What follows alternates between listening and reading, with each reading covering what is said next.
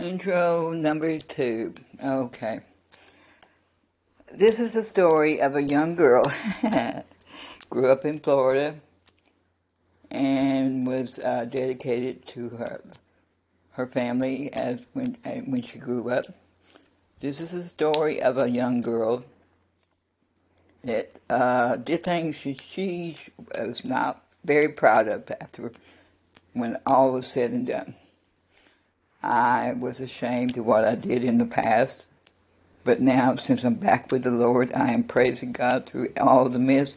He's brought me so far. He brought me too far to give up now. And I don't want anybody to give up because God is a faithful God.